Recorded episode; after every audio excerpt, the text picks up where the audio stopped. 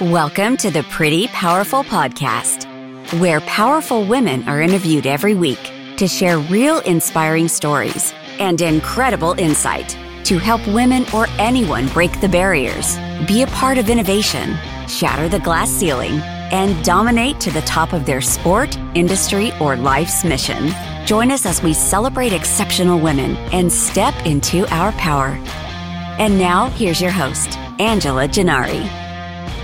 Hello, and welcome to the Pretty Powerful Podcast. My name is Angela Gennari, and today I am sitting here with Ashley Ford. Thank you so much for joining me, Ashley. Thank you so much for having me. I'm excited to be here. Absolutely. So, Ashley is the CEO of Pretty Penny.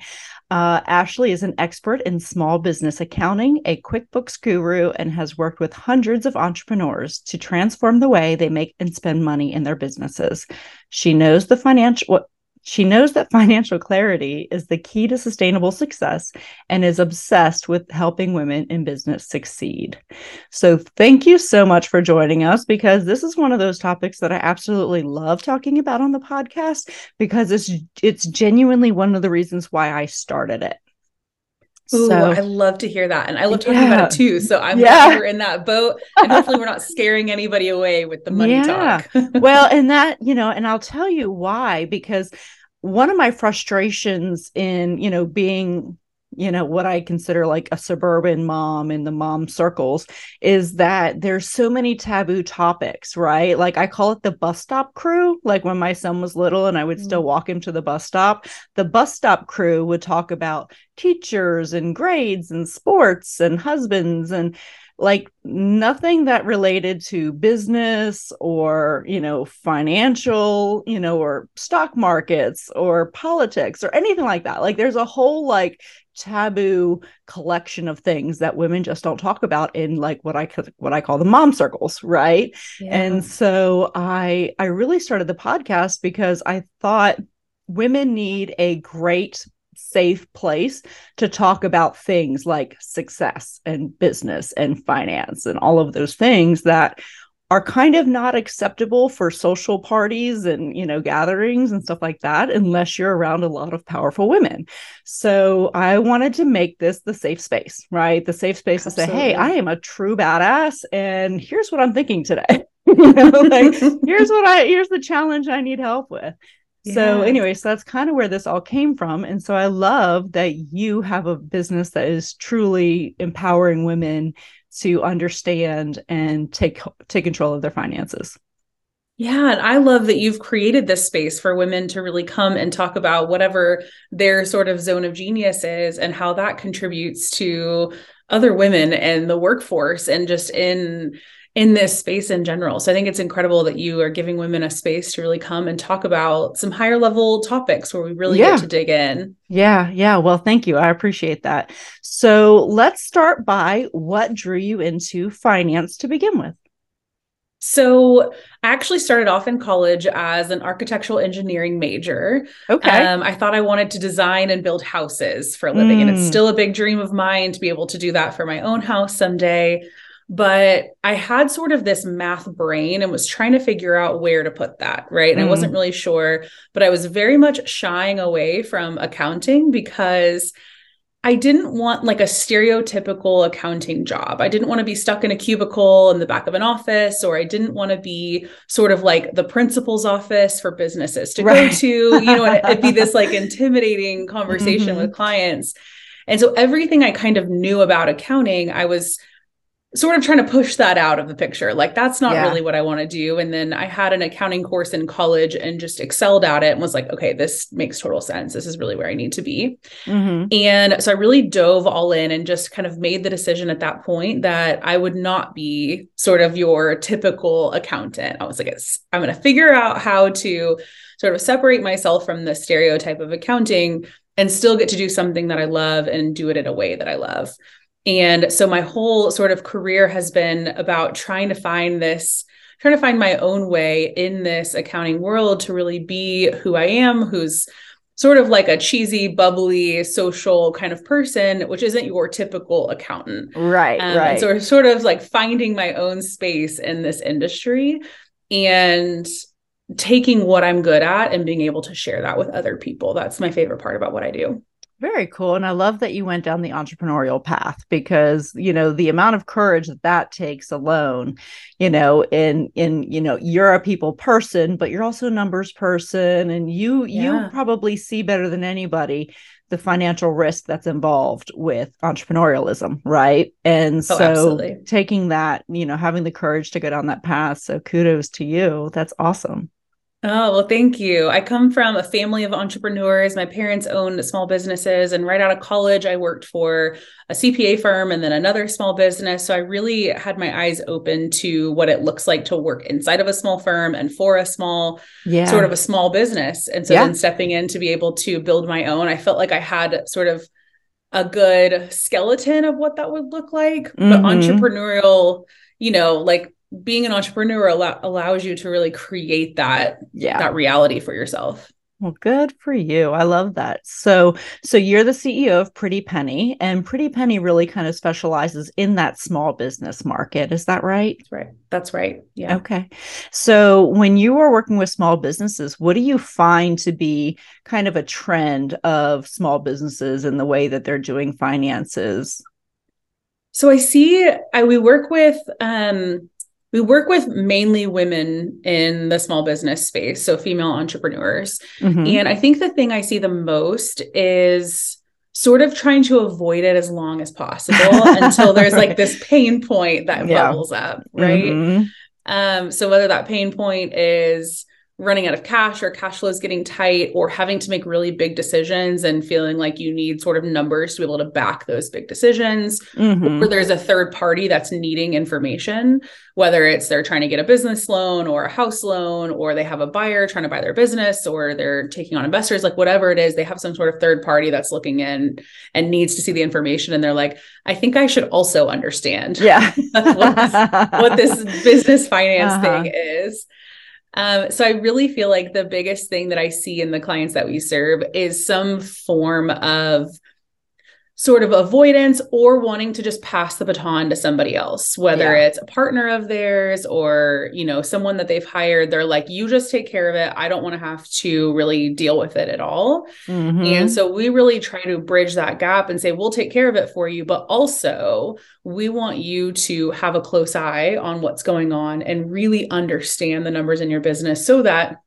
you can be a really informed business owner and scale the way that you want to. Because in order to do that, you've got to have some clarity around the finances. You've got to, it's a skill set that everyone can learn. Sometimes they just need to be taught in the right way. Right. So um, just understanding it's a skill set that as entrepreneurs we have to have. Yeah, absolutely. So I there's so many kind of this um idea that you know women have more challenges when it comes to getting loans getting banking getting yeah. financing all of these things. Have you found that to be true at all? Oh yeah. Yeah, yeah we see it all the time. Um, and i think it happens in different industries more than others and in different places more than others. Like in bigger cities it can be a little easier. And smaller yeah. towns it can be a little bit more difficult and what I will say is that if you are a woman in business and you are facing that difficulty, the more that you understand your own numbers, the more a bank is going to have confidence or a lender is going to have confidence in you as a business owner and in mm-hmm. those financials. So, even taking the steps, like we try to encourage our clients, don't just say, well, I have someone else that handles that. Really take the time to work with us to understand the the numbers in your business so that you can confidently communicate those um, yeah. because i think that just shows confidence to the lender. Yeah I, I agree with you.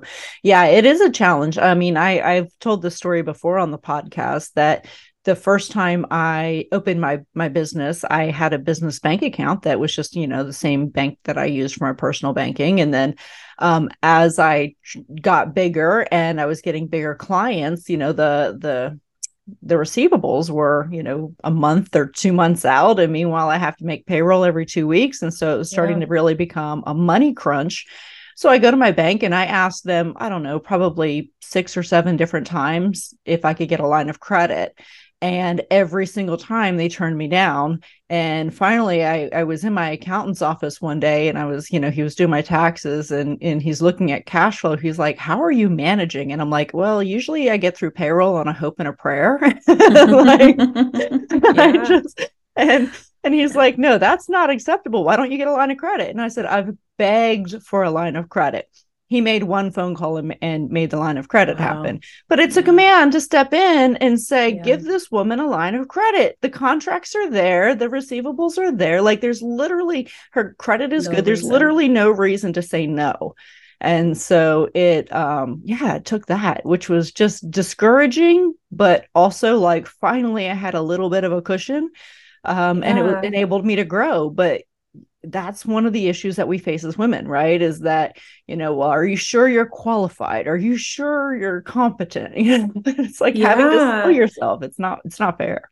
And how frustrating is that? Because our counterpart, you know, the men in business, they don't have to go in with that much confidence. They just no. say, I'm a man, give me some money. And they're like, okay, here you go. Right, right. It blows my mind that it wasn't that long ago that women couldn't get a business loan without yeah. a male co-signer or credit card without a male co-signer. Yeah. I mean, it just literally had to have some man in our lives sign it. And they were like, okay, we trust you enough to give it to yeah. you. We weren't even allowed to have a bank account right? Yeah, like we weren't even allowed to have a bank account. You know, during our parents' generation, yeah. there were women who could not have a bank account. You know, they unless they had a male cosigner on their bank account. It's just crazy. Yeah, but, I think it was until the '90s and early 2000s that you couldn't have a you couldn't have any sort of business loan, line of credit, business credit mm-hmm. card without a male signing on there, which is you know, it feels like we should have come so far past that, but it definitely is still lingering. Yeah, for sure. So, um, so let's dive into QuickBooks, and because I know a lot of small businesses still use QuickBooks, we still use QuickBooks, and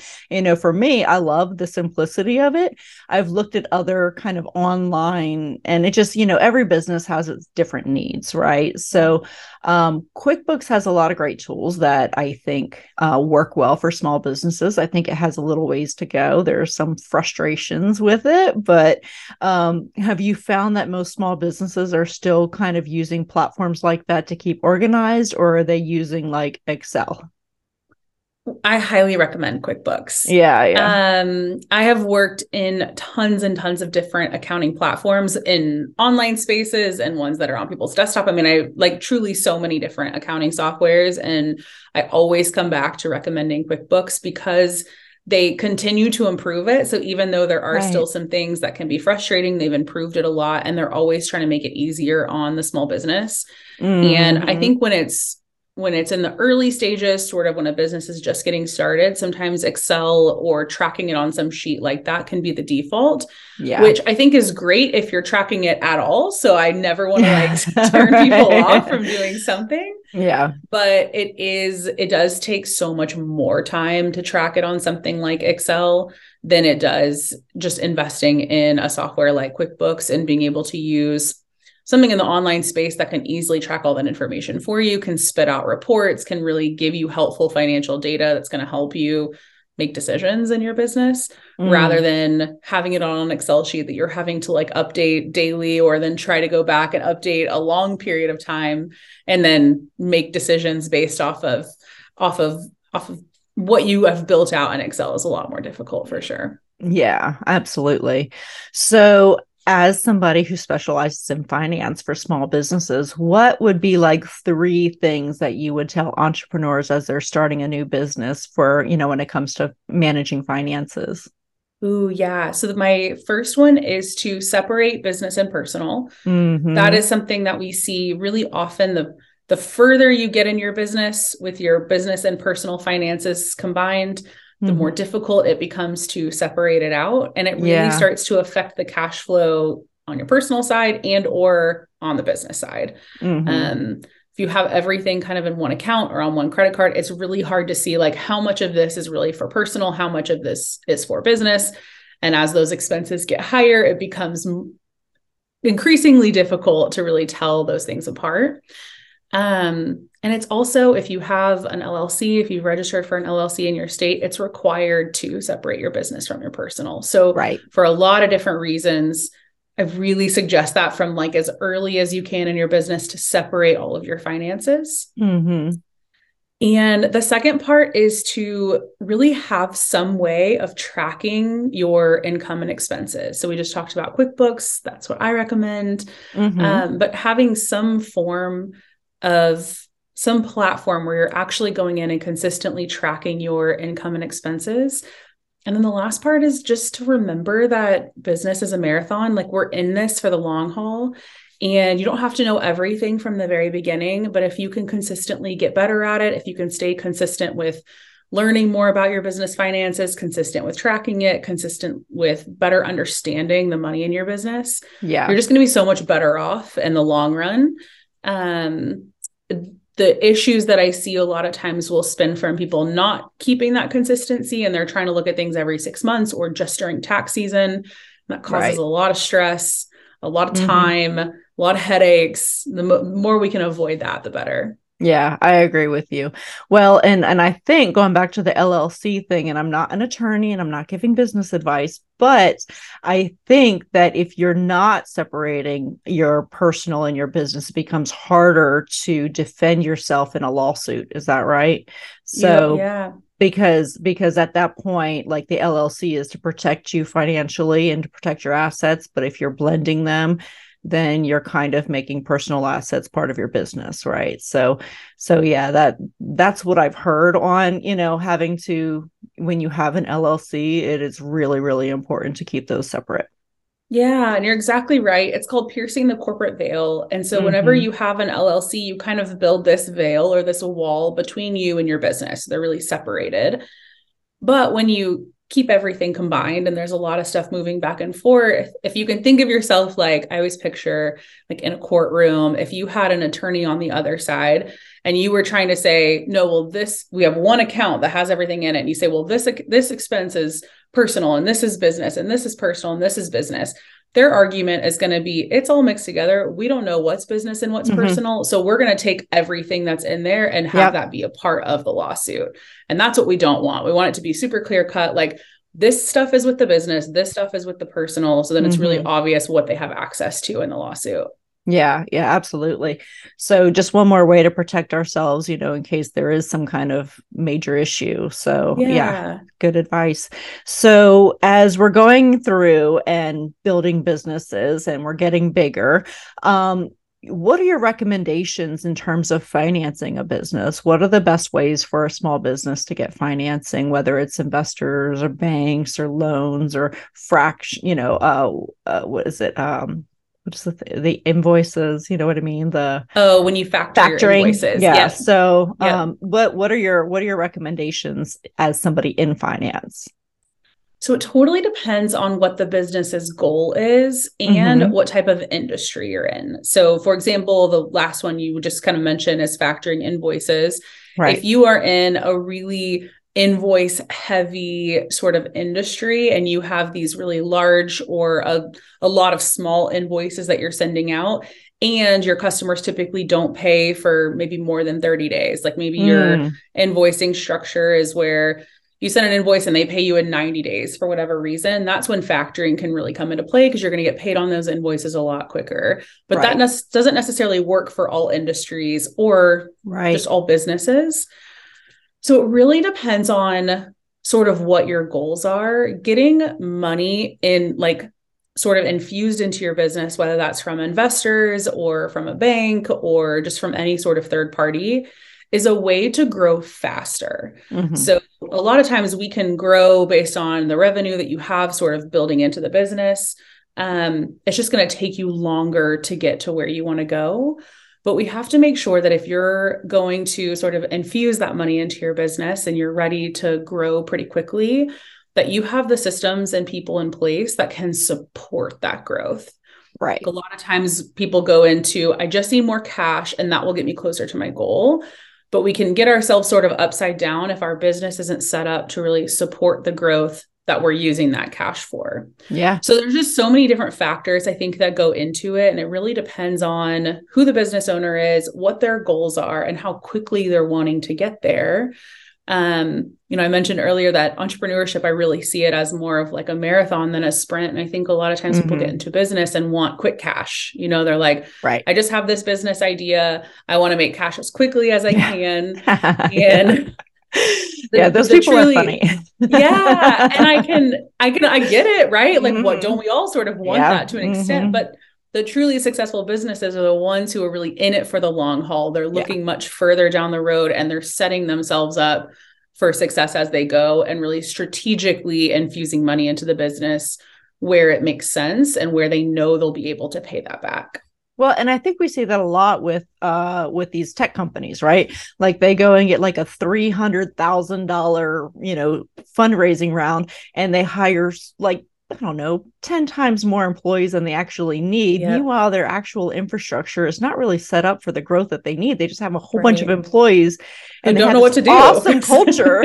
you know, they've got like coffee and babysitting and gyms and all this stuff and nothing to do because they yep. don't have the infrastructure to support it. Yeah. And I've right. seen, and then on the flip side of that, I've seen uh, companies that kind of succeed themselves into bankruptcy, right? Like you're growing, growing, yeah. growing so fast. And all of a sudden you're like, oh crap, I don't have enough cash flow yeah. to continue. Right. And like we were almost in that situation. We were almost in the situation where we had great revenue, but all the revenue that we had was on such a long invoice timeline that yeah. we're having to pay payroll and not getting these Before. invoices paid. And so we actually had to change our whole billing structure.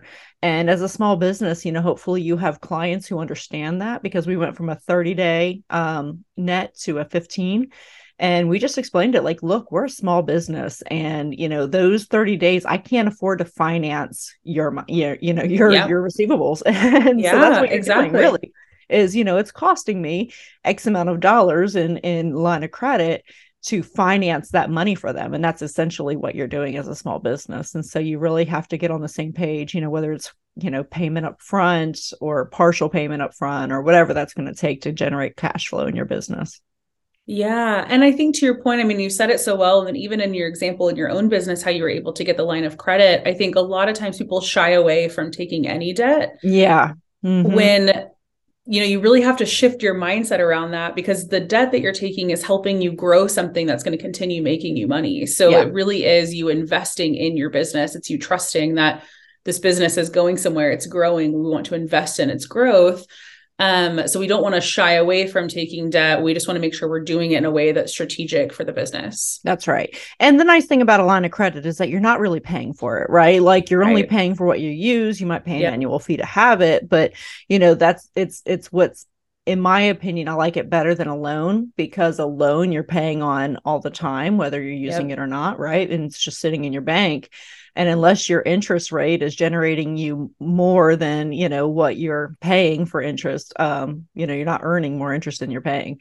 Yeah. Uh, yeah. it doesn't make any sense. So um yeah so a line of credit has been my way to go and grow to um uh, grow a little bit bigger. But i also spent the first 3 years of my business really not taking a salary. So you know when you were talking about um entrepreneurs who expect money right away like i see that so many times like okay well you think i can generate income in like 30 days? I'm like you might you might get the income but you'll have to spend it.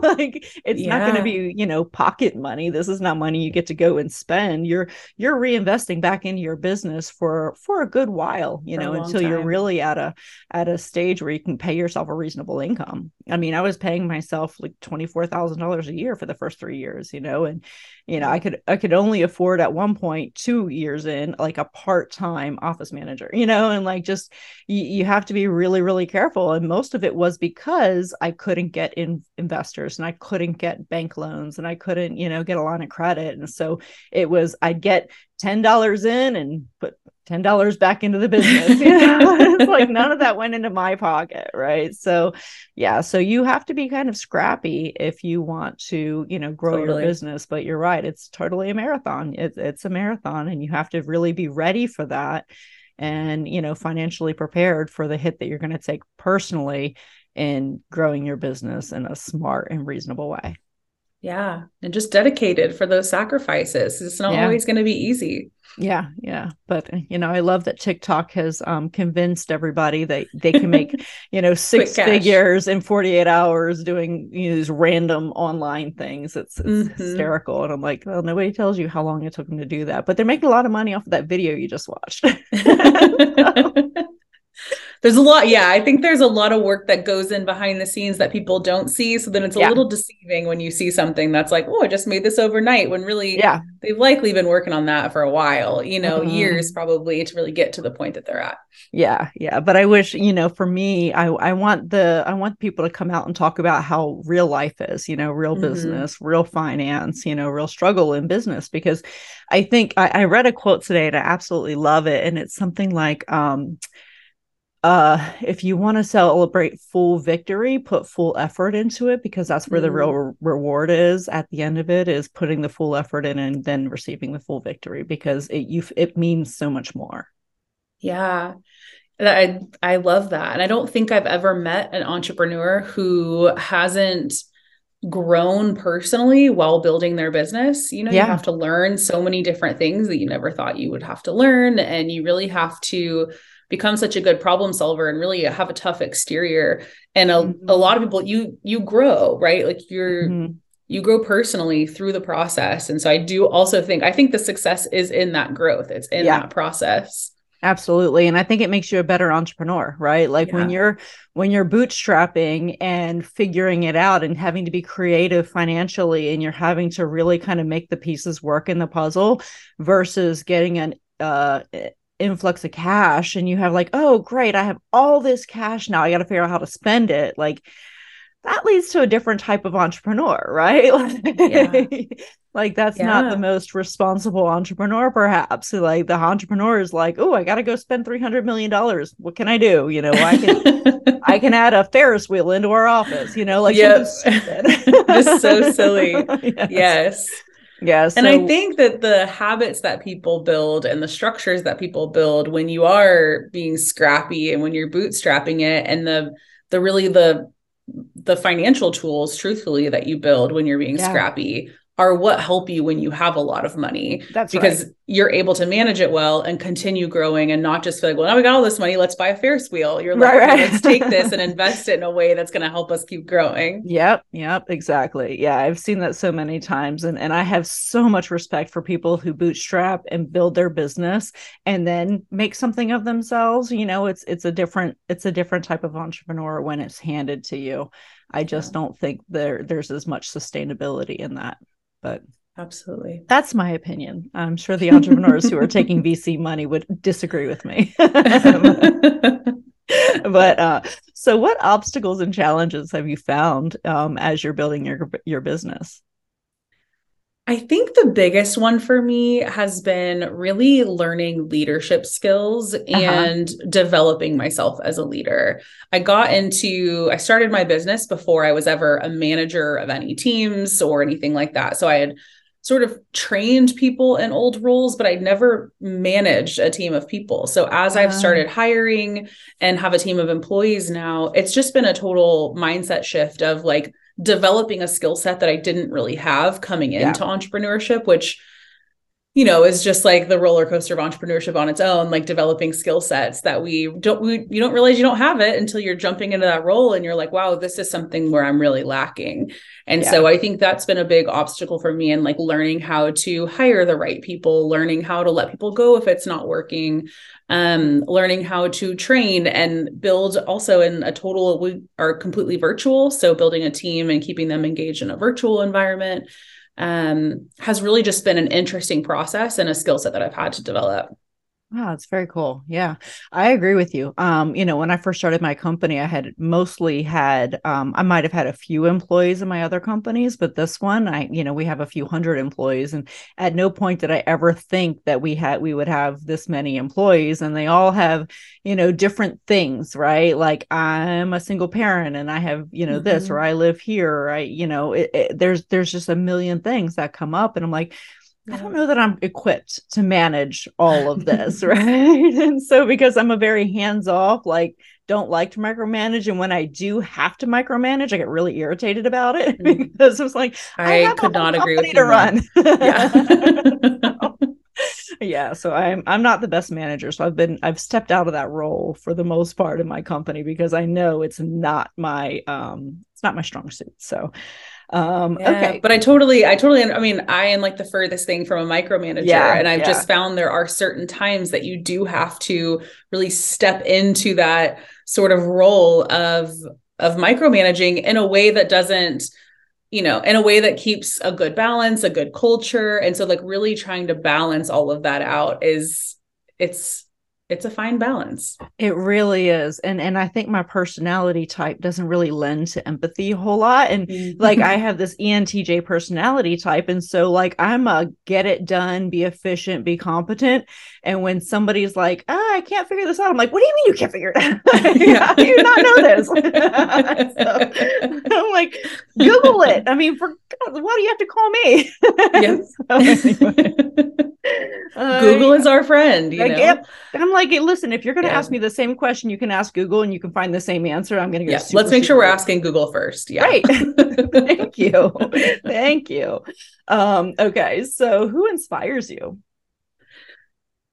I pull on inspiration from all different kinds of business owners that I meet. I mean, I mm. truly, one of my favorite things is just hearing stories from different business owners about how they got started, how they've overcome obstacles. But um, I'd said earlier, I grew up in a family of entrepreneurs. My mom has owned a few businesses and she owns um, two businesses now, two bakeries. And she has just been like a true inspiration through my whole business. She's had a lot of experience, so she's able to really coach me through experiences. But mm. she also is just like has so much faith in the process. She's always just like, go, you know, her motto, her motto is like, just go do it. Just go yeah, figure yeah. it out. You I know, like don't, yeah. don't hold yourself back. Don't overthink it. Don't, mm-hmm. you know, hold, don't be the one that's holding you from, from getting closer to whatever your goals are. Just, you'll go figure it out. Just jump in head first.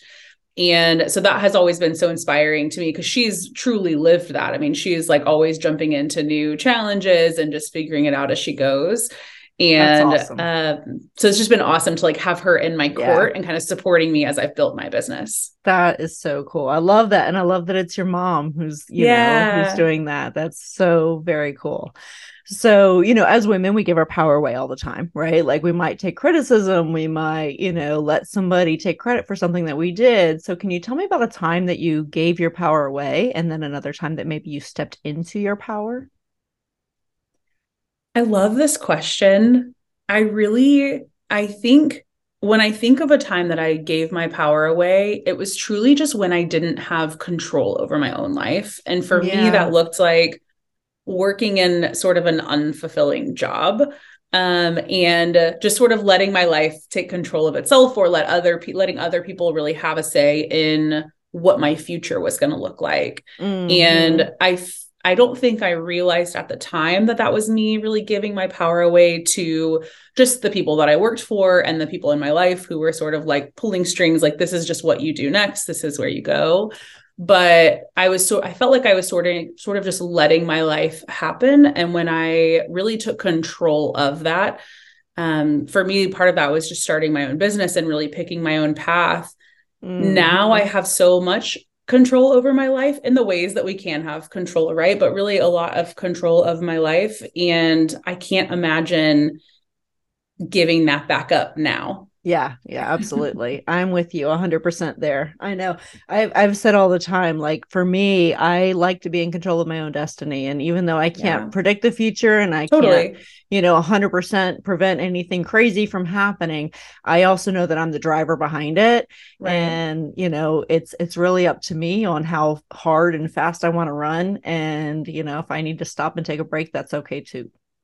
So yeah, because whenever I wasn't in the driver's seat, it wasn't leading to anything super fulfilling. So right. being able to now have, you know, be in that driver's seat and have control over it, and something I see a lot just when it comes to finances is a lot of times women will sort of give their power to a partner or a male in their life to handle the finance mm. finances in their business, the finances mm-hmm. in their life, and I truly feel like when even if you still have someone else that maybe handles the day to day for you, whenever you can really regain power of what that's going to look like and build financial freedom for yourself, that yeah. in and of itself can give you more control over your life. It can give you more choice, I think is really when I say control, I mean, you have way more choice whenever you have built financial freedom for yourself and you don't have someone else that's really managing it all for you and, and kind of telling you what you can and can't do. Yeah, absolutely. And I would really really encourage anyone to understand what the finances looking look like in your personal life yeah. because that's that was you know what you were just saying really resonated with me because there was a time when I was married I had you know thought my my ex-husband now but he was you know he was the the more responsible the more financially savvy of of the two of us you know when it came to you know he didn't have any debt and he was really good at managing all of his his finances. And i just thought okay good. I hate that stuff. I'm not going to bother with it. I'm just going to let him do it.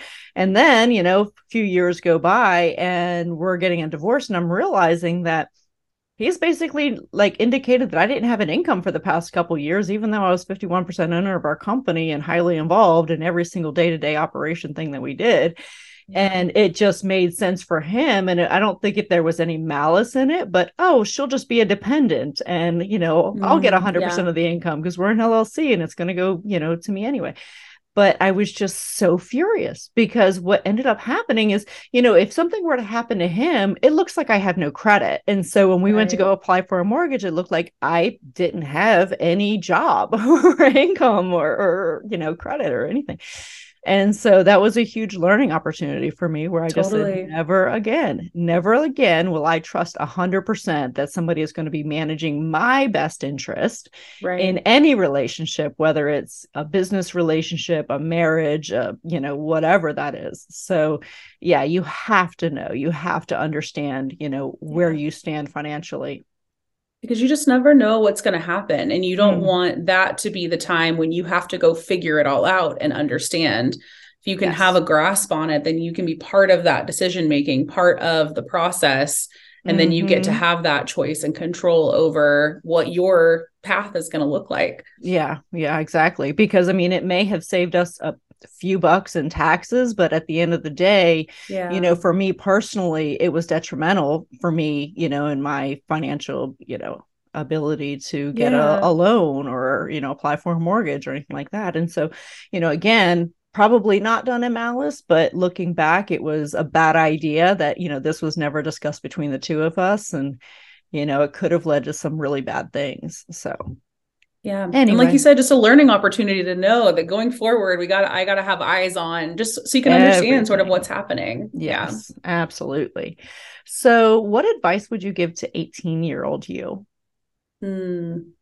I think this comes from my mom, but just to just to go for it, just to yeah. not stress over what the whole future is going to look like, not stress over what you're going to do for the rest of your life because we really don't ever know what's going to happen. Mm-hmm. my mom, the the business that she owns now, she started. I guess it's been eight or nine years now.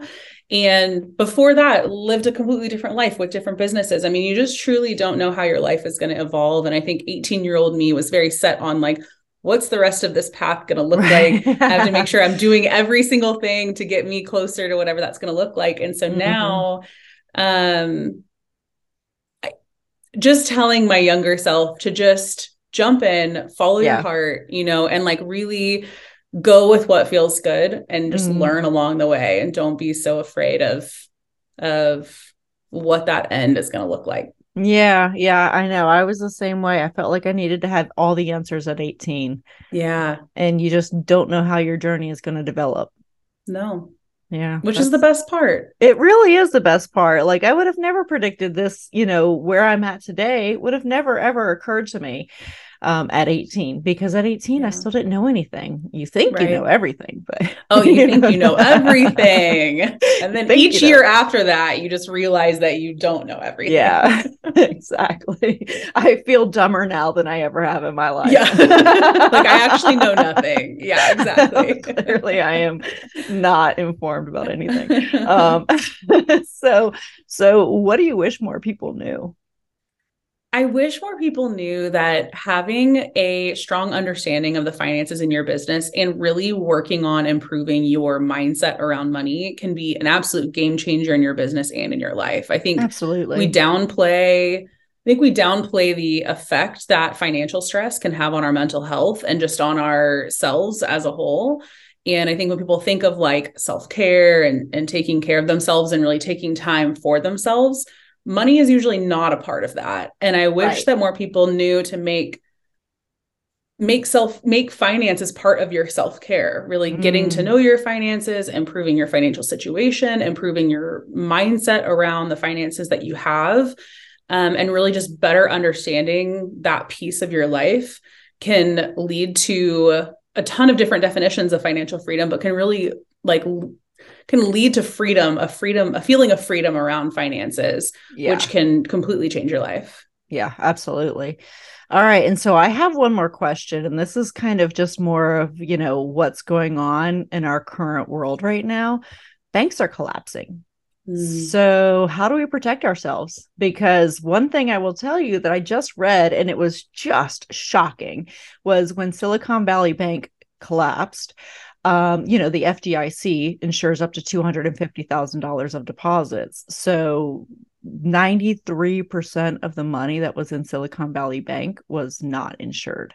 So, you know, if you've got $10 million in the bank, congratulations, we're going to give you 250,000 of that back. so, what advice would you give to people um, in the wake of what's going on financially right now. Yeah, it's pretty terrifying. Mm-hmm. And the FDIC has come out and said that they're going to get everyone all of their money back, which I hope is true. And I hope yeah. they hold to that um, for the businesses that had their money in the bank. But this is, I mean, the minute that I really heard the news, it was like an immediate add to the advice that I give my clients. We I talk to my clients a lot about having sort of different savings accounts and planning for the unexpected. You know, when the pandemic happened, I'd never really coached my clients on setting a certain amount into a savings every single month and just really getting in the habit of setting that money aside until we have a certain amount that we feel good about. Um, and that was like a huge add on when the pandemic happened is to really make sure that they're not just building a rainy day fund in their personal life, but in their business as well. So then yeah. when I saw this news, I was like, oh, just add it to what what businesses really need to do but it's it's diversify where you keep your money. Yeah. Because there is a huge benefit in working with some of these smaller banks. They usually can give you some more funding than sometimes the bigger banks mm-hmm. can do. You can have a better relationship with your banker. So i even recommend for people often to have some sort of account at a smaller bank. But what this has taught me is that we don't need to keep everything there and for yeah. sure not over the FDIC insured limit, but mm-hmm. to really diversify where you keep your money, which is smart from a banking perspective anyway, because then you have relationships with multiple banks. Right. So, mm-hmm. should you mm-hmm. need a loan or a line of credit, you have multiple people that you can go ask where you keep your money. But it's really just diversifying where it's kept so that if something like this happens, I mean, even if those people get their money back from the FDIC, they still have to make payroll like today, you know, exactly. like they still have to find yeah. the cash because mm-hmm. that can't just stop. We're not like, okay, everybody, we're just not going to pay you until yeah. we figure this out. Don't know? worry, the government will come and help us at some point. Maybe at some point.